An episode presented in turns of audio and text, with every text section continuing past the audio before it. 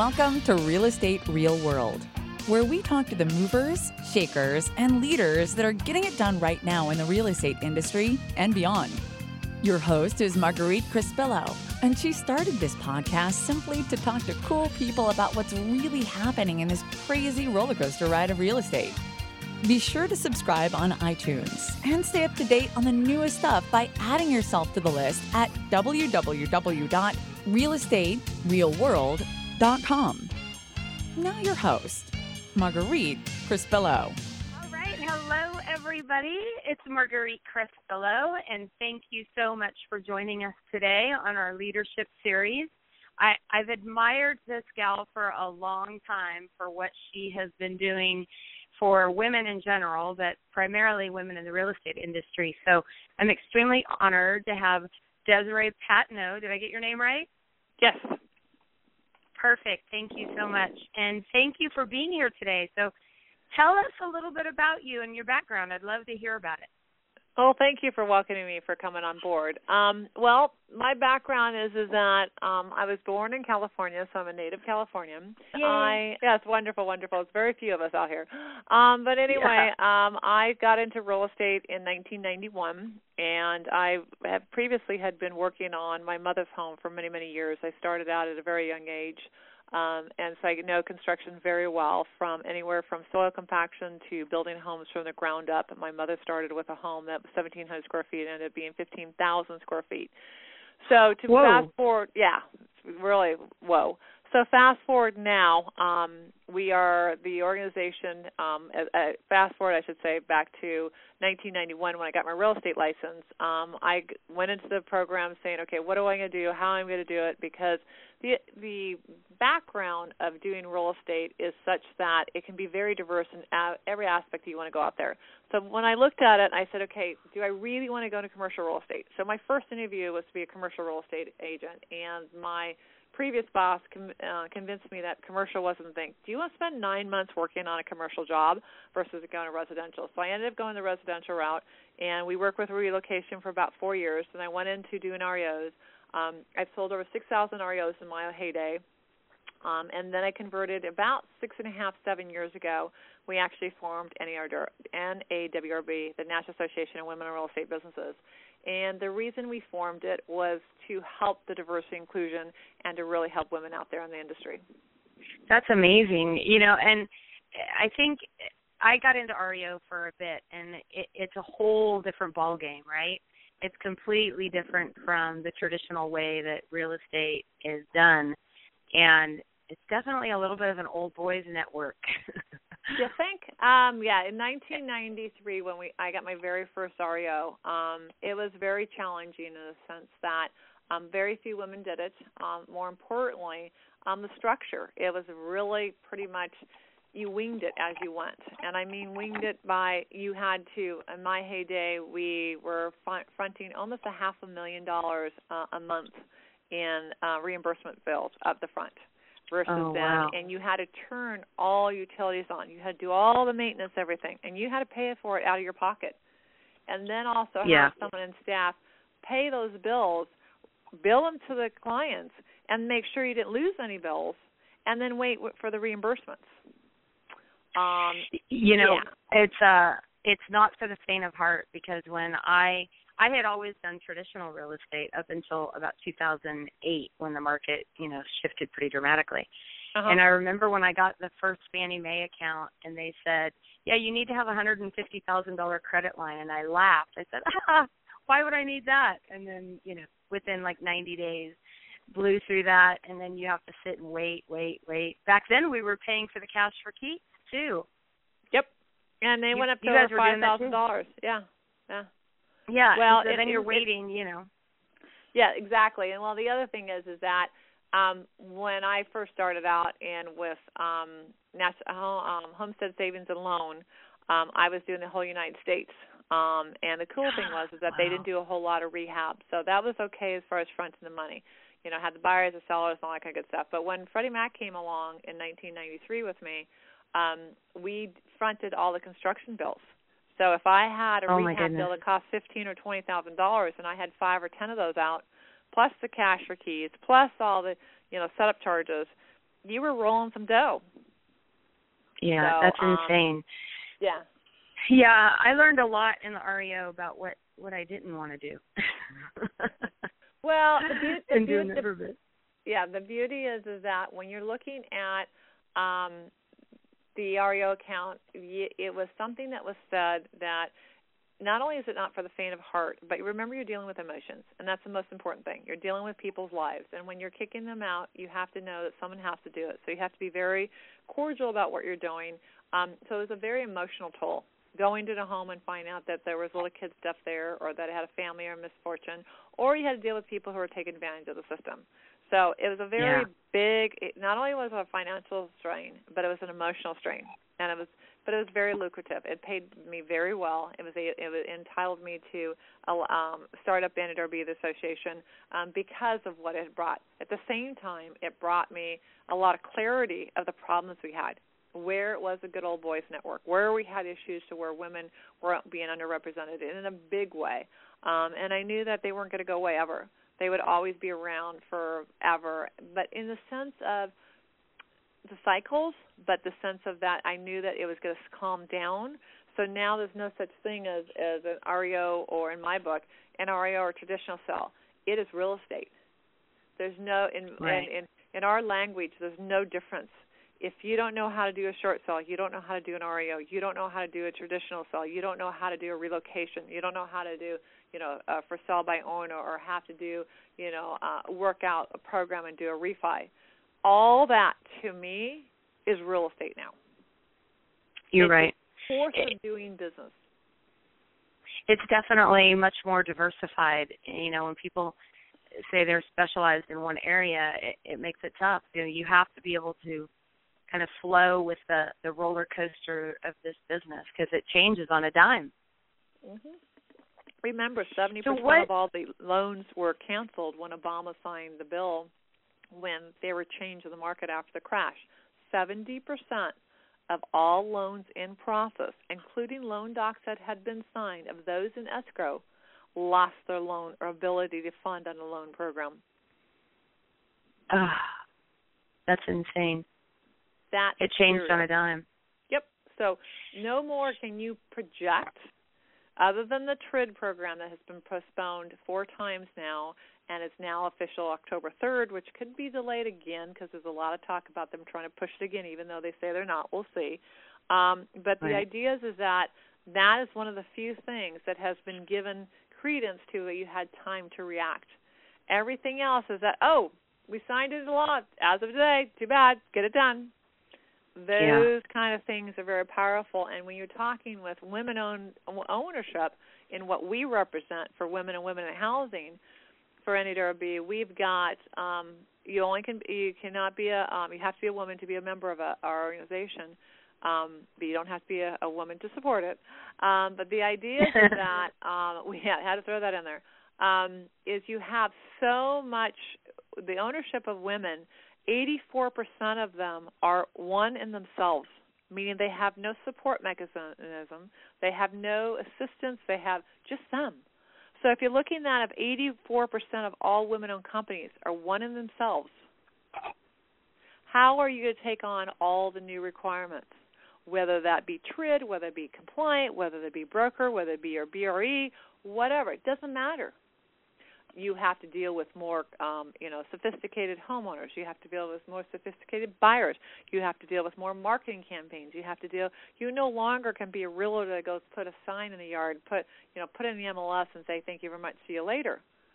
If you aren't out there being the greatest marketer writer um, you know basically entertainer you know lawyer um, psychiatrist you know on down the line then you you don't make it work.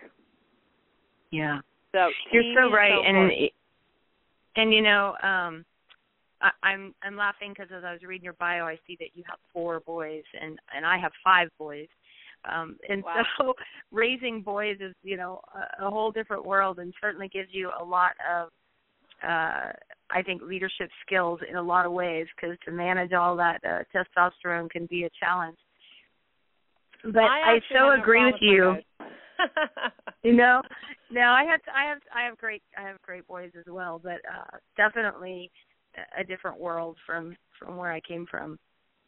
Um, well, I mean, it's not but, that I have great boys. It's just I I do love my boys, but they are not, they are a handful. And the thing is that they say women are more handful, that or boy girls are more handful than boys. So I wouldn't know because I have no girls. yeah, I feel very blessed for sure. So a, a couple of things that that came to mind when you were talking about that is that I think what one of the differences is I mean, obviously there's a lot of differences in between what men do and what women do, and obviously this is not all inclusive, right? There's some great guys out there that that step up and do things, but mm-hmm. what I've always said is when a man goes out and he runs a company, he pretty much that's all he has to do, right? I mean, he he goes, gets up, and goes to work, and he comes home, and usually they have a wife who takes care of pretty much everything else. You know, taking care of kids, taking care of the household, taking care of doctor's appointments, grocery shopping, and all of those things. Mm-hmm. When a woman rises to the top in some sort of leadership organization, many times she's not only running that company and running that show, but she's also at the end of the day going home taking care of kids, cleaning house, doing laundry, grocery shopping, making doctor's appointments.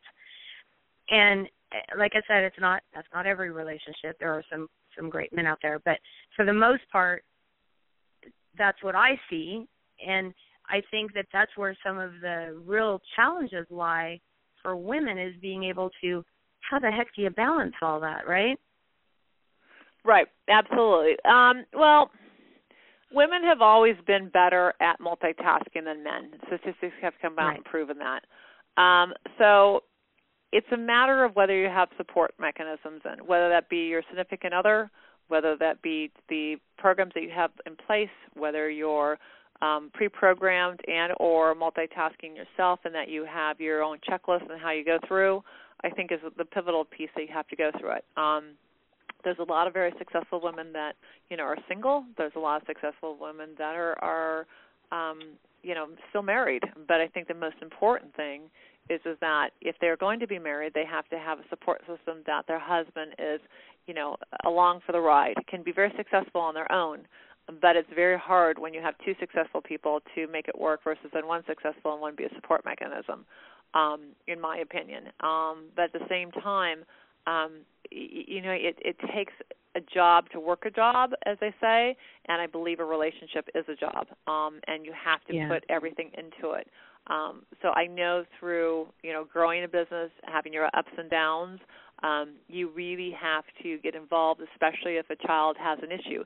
Like for example, um, I'm a work in, in progress in you know when my um when NAWRB um was uh 3 years ago we had NAWRB I had my brokerage um my husband had his investment company and my husband was um lost so much blood that he was out for about 3 months and he almost died and then my oh, wow. third son got acute leukemia the same week that my husband almost died so we all get bumps in the road. We all have to deal with them, right. and it's who defines you um, life defines you based on how you react to those bumps in, in the world.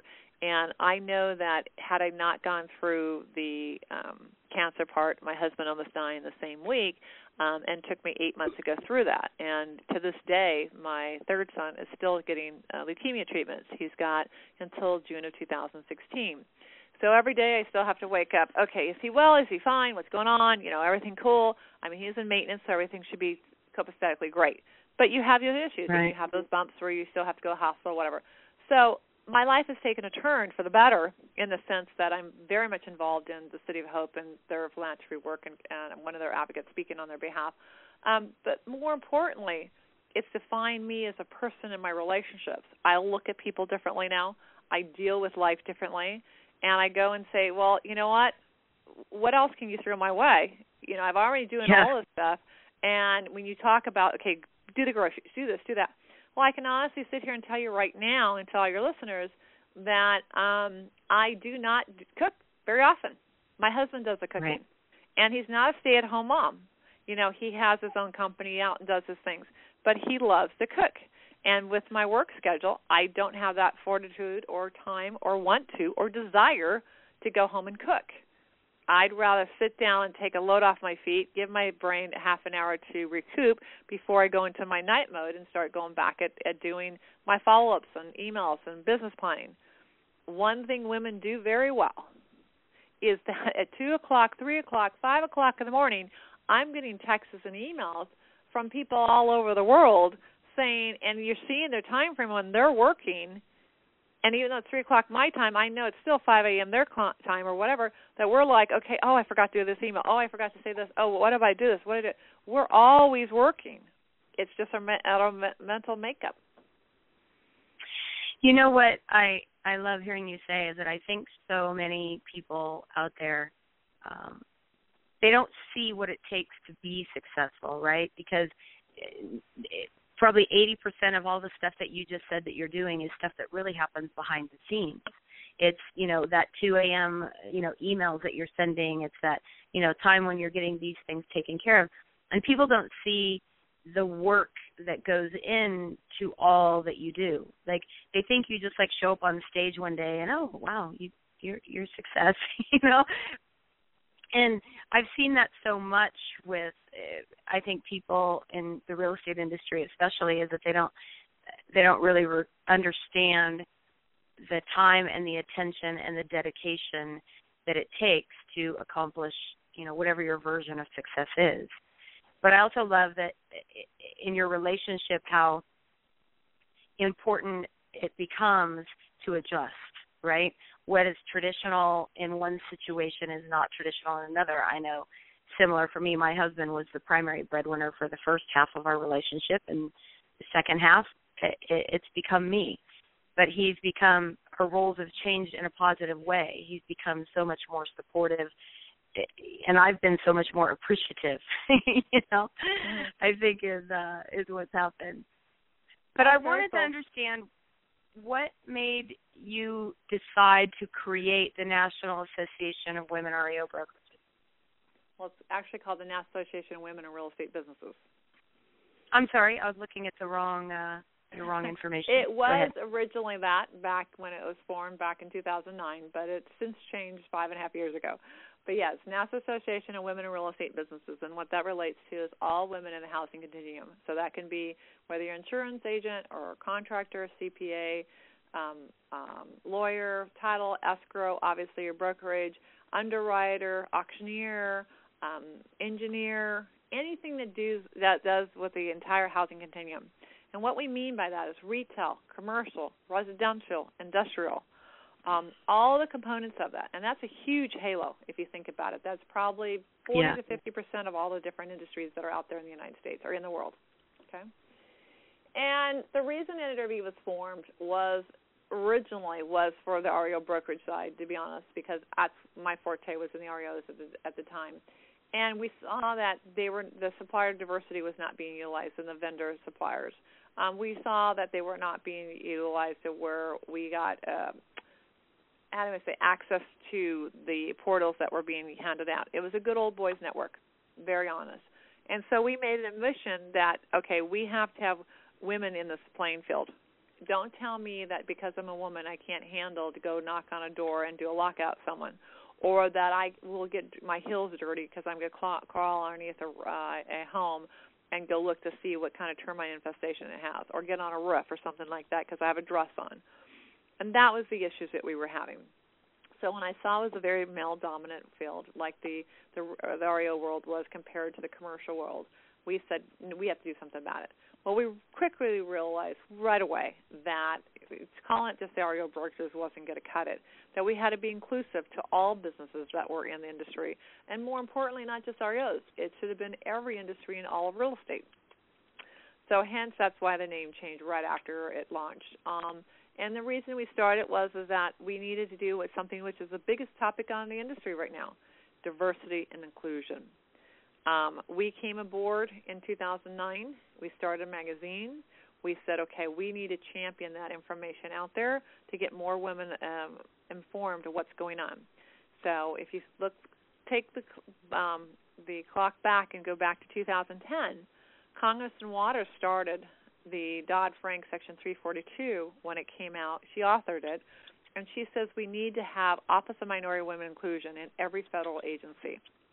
Well, in January 2011, when the OMWIs came on board for every federal agency except for the CFPB, didn't come on until July, they said, okay, we need to have more women in upper management.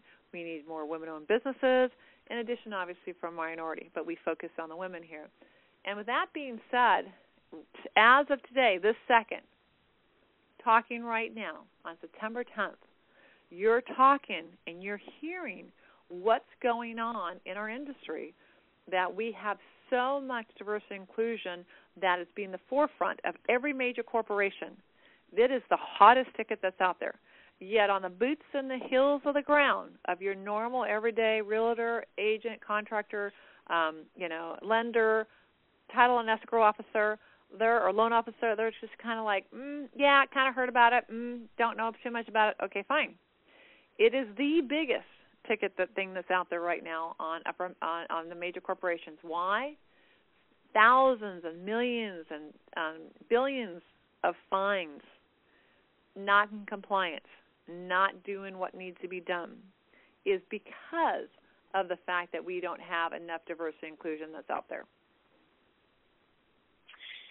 And so, with your organization, what you're doing is you're going out there and pushing harder for those kinds, that kind of diversity, right? What, not just pushing. Well, pushing harder. We'll say we're pushing for more awareness. So we started our magazine. So we actually publish every single issue a piece about the OMWIs, what's going on. We publish an issue. We publish about the National Women Business uh, Council, who they are advisor to the President, Congress, and SBA. We also publish stuff that's going with the Small Business Administration, the advocacy of the Small Business Administration, which are completely different entities. Um, so we're actually out there bringing more information, more tools to the women in housing, and more available options for them. So, for example, do you know that the Federal Reserve Board has contracting jobs for women? Wow, no, I didn't know that. Did you know that the CFPB has jobs? Do you know that the FDIC, we all know that the FDIC have jobs because everyone wants to kind of bid on them because of their failed institutions. But every single entity has jobs out there. So you're thinking, well, they're not in real estate. Yes, they are. A contractor that does rehab to the commercial building or does relocation or does leasing of that building or sells their assets including build, build, um, buildings, is in real estate. And those jobs are available. So our job is to go out there and let you know about that information.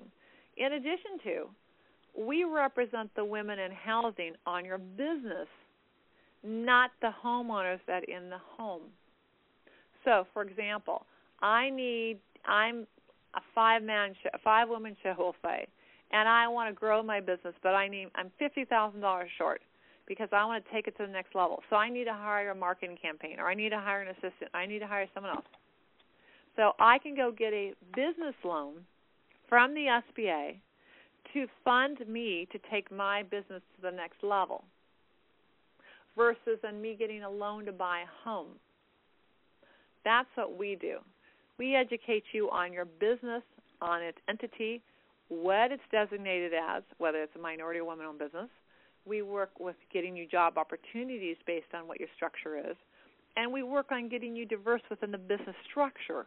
So we work on your business versus then in your business.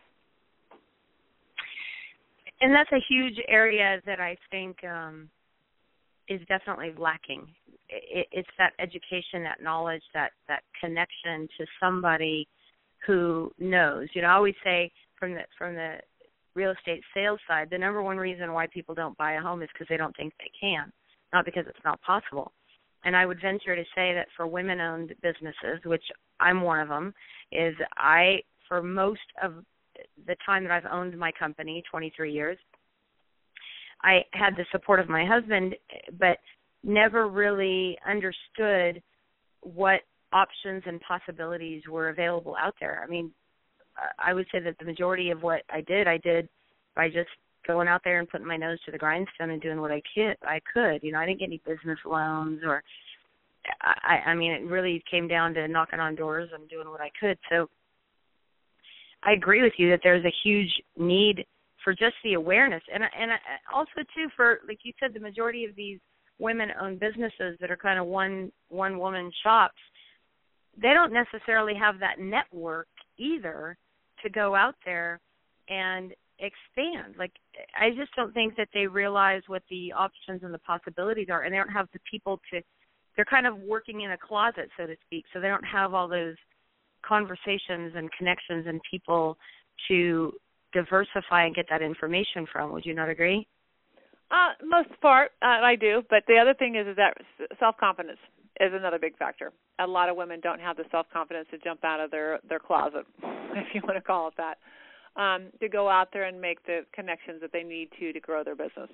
Um, and that's an issue. Time, you know, money, finances, access to capital is still one of the biggest three things that prevent women from growing their businesses.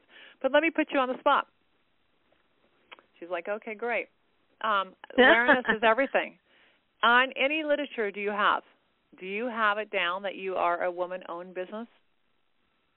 I don't. Okay. Mm-mm. You could. Say, I will, I mean, well, let me let me let me back up for a moment. I will say that when we were proactively going out to getting the REO accounts, yes, we had that down as as a key point that we were a woman-owned business. Okay, but, but it on, on, to on almost. signature line. So the signature line or business card. Have ever you had a signature line or business card saying that you're a woman-owned business? No, I've not. Okay. Number one pivotal You're, problem is is that you are addressing an industry that doesn't relate to the obvious.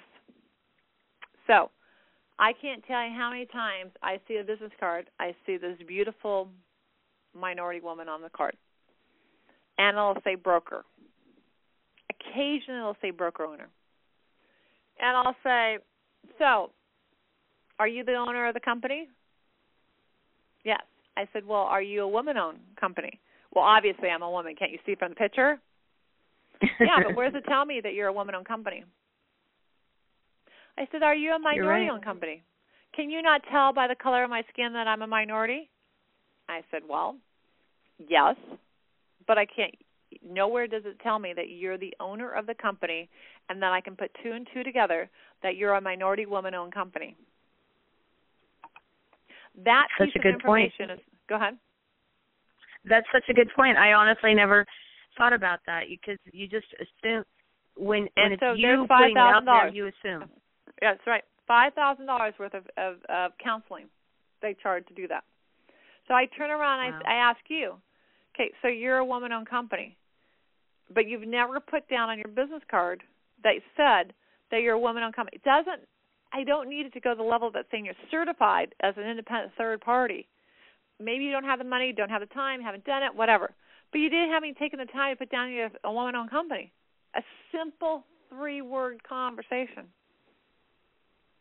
because I might be looking to do business specifically with a woman-owned company, or I need a certain target that I need to get done, or I need whatever. But you know, if I if you're out looking at the hottest ticket of diversity inclusion, and you're assuming that I'm going to put together that your picture says you're a woman and that you see on your bottom of your card that you're owner, that I'm going to assume that you're a woman-owned company, never going to cross my mind unless you're in the industry of Wow. certification. Not I don't care what industry you're talking about. You see my point? I totally see your point, and I seriously never thought of it that way. I mean, I, I think I verbally say that many times. Oh yeah, I own the company, but I never even thought about well, my card could float around from hand to hand to hand, and that person doesn't necessarily know that I'm the owner. They have no idea, and they're never going to remember Right. because we're at a data overload, a pure data overload. So if I don't have something written in front of me to keep my name down, it's not going to work. That's amazing. Yeah, I uh, honestly I never even never even thought about that. It does say on my resume that I submit for REO stuff, but it it doesn't say on any of my traditional resumes or any of the other stuff that I do. That's pretty powerful. So I mean, it's just those kind of things that make it to a different level. And and unfortunately, you know, I'm Desiree Patno Enterprises Inc. is the name of my brokerage. Well, Desiree Patno Enterprises Inc., one would assume that Desiree Patno owns it. Okay, doesn't necessarily mean that, but one would assume. Right. So I'll give you that. But I've actually had people, I'm not kidding, until a couple years ago, before I became a circuit craze, say literally, Desiree Patno doesn't exist. It's just a name. It's a company that produces volume REOs. Kid you not. Wow. And I'm like, gee, did you Google me? Did you see what? There's actually a person. That's me. See out the pictures? Kid you not. But so many people won't. You're right. They won't go to that effort. They won't go out and search and you know do the background and do the history unless it's really important to them. Unless there's something you know that they need that information for. Most people won't. Most people won't But- do that. I'm guilty remember, of it it's not important for you.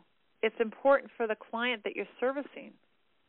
Meaning right. that you might not care if you're a woman-owned company, but the person you're doing the business with would, and you're thinking, well, so what? I'm not making a target for. I'm not making a you know a certain um, business structure for them.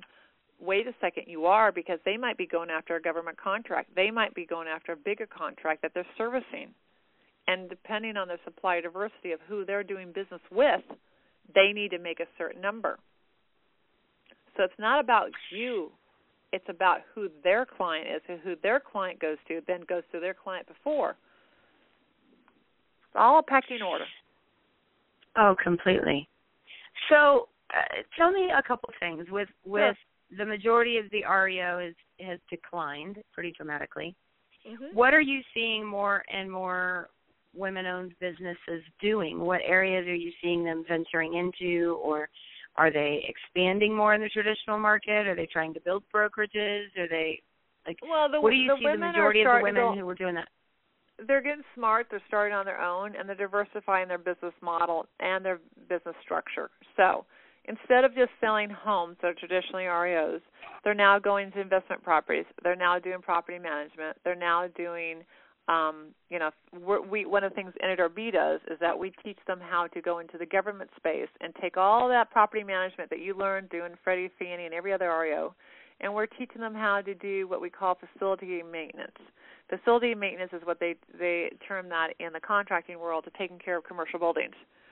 So all the rehabs that you did on the residential properties, you can do in commercial buildings. Beauty of it, there's no emotion, and you only have to do it from eight to five Monday through Friday.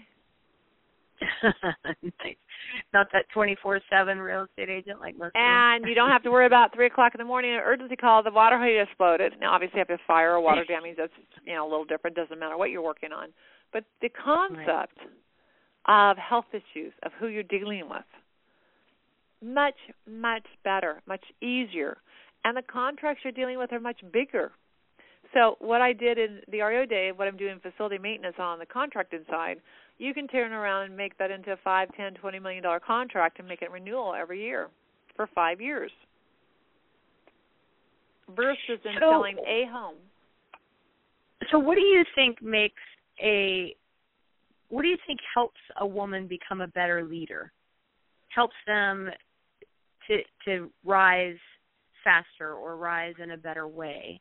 Um, Self confidence is What number what one.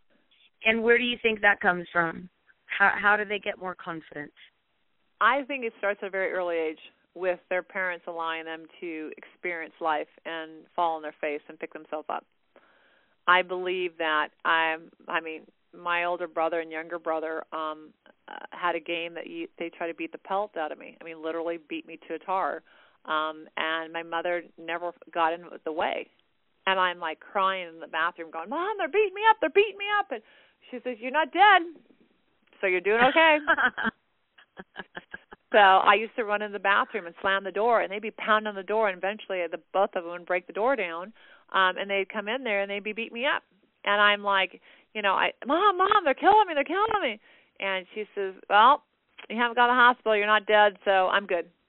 Stand up for yourself, fight back, and you know, you're sounding like thinking, okay, this is abusive family, they're killing each other now, um, but no, because we were all athletic, we were very much into sports, swimming, dancing um, you know, singing, playing musical instruments, and hiking and horseback riding, all that kind of good stuff. And so we were very, very, very athletic. And so if I said something they didn't like or they wanted me to do something and I said no, they would come and, and start, you know, hitting my shoulder. And I was very, I had a, a phenomenal shoulder. It could take punishment like no other. I mean, they weren't coming at me with weapons, and they didn't do karate right. on me. But the bottom line is, is that I was their punching bag, and I had to stand up to them and push them back. And I'm six foot tall, and you know, I'm a mean, lean girl, and and we go back at them. But the idea is that it got me to stand up. So now I'm older you know i'm 55 this year i can walk around and feel somewhat confident that you know if someone comes attacks me i can pretty much protect myself not in all sense not in all instances but i have confidence and i truly believe that as our parents did not shield us children um and they allow us to experience life it made a difference I mean, one of the other horror stories is that we have swimming pool with no fence. I mean, could you imagine in today's society having a pool with no fence? Um, right. We had a, we had a half acre, had no had no fence, and you walked. Um, I'll never forget this. We had a because she did it to my younger brother and did it to my older brother. Um, had a eight ten foot sliding a foot door, and we had um, a good probably 40 foot distance between her sliding glass door and the swimming pool, and you had to walk down um, numerous stairs, probably two or three dozen stairs, to get down to the swimming pool. And so she'd warned me and my younger brother and my older brother don't get around the pool and play. You'll fall in. Don't get around the pool and play. You'll fall in. And yeah, right, mom, whatever. You know, I'm about one and a half years old, and I'm playing around the pool and playing with a ball, and I fall in the pool. Most women, our parents, would freak out, run down, grab the kid, and go, "Oh my God, I told you." Not my mother. My mother um would let us sit there, and she'd clock it. Ah, 30 seconds. Okay, about time.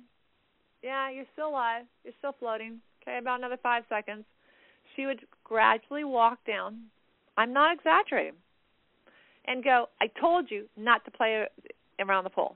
You're dying. You're, you know, you're sinking. You're gasping for air. You're turning colors. You, you got, you know. And I told you not to play around the pool. She'd grab in, pick you out of the pool. Now this is a big pool, 25 feet wide, 10 feet deep. You know, we're talking a regular, good-sized swimming pool grab me out of the pool water. Obviously, she's telling me, and because I saw her do it to my younger brother, grab me out, you know, do the choke hold, get the water out of your system, and you know all that kind of good stuff. And you're screaming and crying and coughing up water and everything else. And she says, "I bet you never play around the pool again." She was right. and immediately wow. after that, we were all swimmers. So we all became, you know, excellent swimmers, AAU swimmers, CIF swimmers, and my brother went to Olympic trials and everything else. My older one. So, I mean, it taught us self confidence. Little extreme. Yeah. But I now know that my all, all my kids know how to swim very well because right. I don't need to have a fence around my pool. Yeah, it's so important. I think that the best thing you can give your children, whether it's boys or girls, is confidence. Yeah. And so that, eh, you know that comes from pushing them a, a little bit harder to push them out of their comfort zone, which you know, I think applies to everything in life. And I know that as I get older, confidence becomes so key. You know, it can take you way further than just about anything else. I think. Well, think think about how think about you're not gonna have a perfect life. Something's gonna happen to you. How are you gonna deal with that crisis yeah. if you don't have something exactly. that you can you can fall on? And I'm not talking about having your parents die at a young age or doing this or doing that. I'm just talking about you having a period of your life that you've had to force yourself through it to be better and stronger without adversity of being, you know, something horrifically happened to your life or someone you love. Just by exactly. the mere fact that someone pushed you to get better on your own. I mean, look at the athletes that they have out there. Looking, you know, all my one of my favorite shows is So You Can Think You Can Dance. I was a professional yeah. dancer since I was 3. And these dancers as as um um Nigel would say, blow them off the water. There's no way. or or Twitch would say, thank God I you know played in I was played I was uh, in season three and not season twelve or whatever they're in because there's no way. Yeah. The caliber yeah. of dancing today is off the chart. Yeah, there's no way I could do that. I I love to watch the show, but I just uh I think that's crazy. And now who Paula Deen is coming on now. She's getting ready to come on in the next season. I'm dying to watch. oh my gosh, crazy stuff. So I mean, you see my point. It's all about. I do. It's all about growing. It's all about self confidence. It's all about having um, a vision. It's all about having the right support system, and it's also about your ability to keep it going. Um, and I, I think that is pivotal to what makes a successful woman. But don't get it wrong. Just because you've made it to the top and i mean i heard a story from one of my friends to where um you know that a friend of hers um uh i shouldn't say a friend but a client of hers you know built this company up to um half a billion dollars. And they did a swap with another company and the swap in six months found out that the companies were worthless. Could you imagine building oh, a no. company up to half a million dollars and in six months have a company that's worthless? Wow so yeah, I meant there, there's there's there's bumps, and you've got to look at where you're going and what you're doing, and there's no you know gravy train. Exactly. Well, I know that you're on a tight schedule today, so I wanted to get this wrapped up for you so you can get on to your next appointment. But I would like you to tell us just a little bit about um, the National Association of Women in Real Estate Business. How can people find out more about it? How can they I know you just had your annual uh, um, conference in August, and I, I so wanted to go, but I was I was back in Florida for something else. But how can people get more information, and and what can they do to get involved? Well, thank you for asking. Um, yes, our website is N as in Nancy, A as in Apple, W for women, R for Robert, B for business dot com. Our phone number is nine four nine five five nine nine eight zero zero. Again, that's nine four nine five five nine nine eight zero zero. Um, and the National Association of Women in Real Estate Businesses, we are a conglomerate, like I said, of the entire housing continuum. And the thing that's so pivotal about what we do is we're a champion for diversity inclusion for all women um, to make sure in upper management and in the, the supply diversity that there is a voice out there. We get more accessibility for contracting jobs, um, for whether it be in the the housing side or the government side. But more importantly, that women have a voice and they have a say. Whether you're an agent, whether you're a lender, um, and you don't own your own company, or you, you know you're not a broker or, or um, a owner, um, we make it possible for you to have the resources to get better. For example, um, you know, everyone thinks that you have to be part an owner to be, you know, part of an organization. You don't because you could be a a woman or a man, a white get this, a white male working for a minority woman owned company and still have that same designation that the minority woman would on her business card have on your card because you work for that corporation. Every employee, every person that's underneath that um, company it's a company designation, not an individual. So what we do here is we educate you on the the opportunities out there. We give you accessibility to the growth out there. Um, we have 10 different communities, uh, sorry, communities, committees that you can be on to get involved as a woman. Um, we're always champion new ideas and creativity. Um, one of the coolest things that we just launched is our clothing line. We have She is Changing Real Estate. It's trademarked. Um, she stands for specializing in the housing economy. We have um, currently right now we have three different colors of T-shirts. We have them in in berry, white, and black, um, and we have it all done in anodized gold, which is beautiful. We also have uh, hats that are SPF 50 that you can buy at a store online at nawrb.com, or you can call us and we can ship them out directly to you. Um, in addition to, we offer third-party certifications. We're the only third-party certification for women-owned and minority women-owned specific to our industry. So obviously that's in housing economy. Um, we also champion, we're the advocacy for the government. Um, we go to D.C. a lot. We're in the White House a lot, talking about the housing movement, how we work with the Small Business Administration, how we make sure that the small businesses are not going to be right-sized out with all the all the compliances, excuse me, that are going on. Yeah, because that's becoming a big factor. Um, uh, because of all the big, all the lenders can choose who they want to use, and why use five little companies when we can use one big company. Um, exactly. So those are kind of things we do. We do what they call long-term relationships.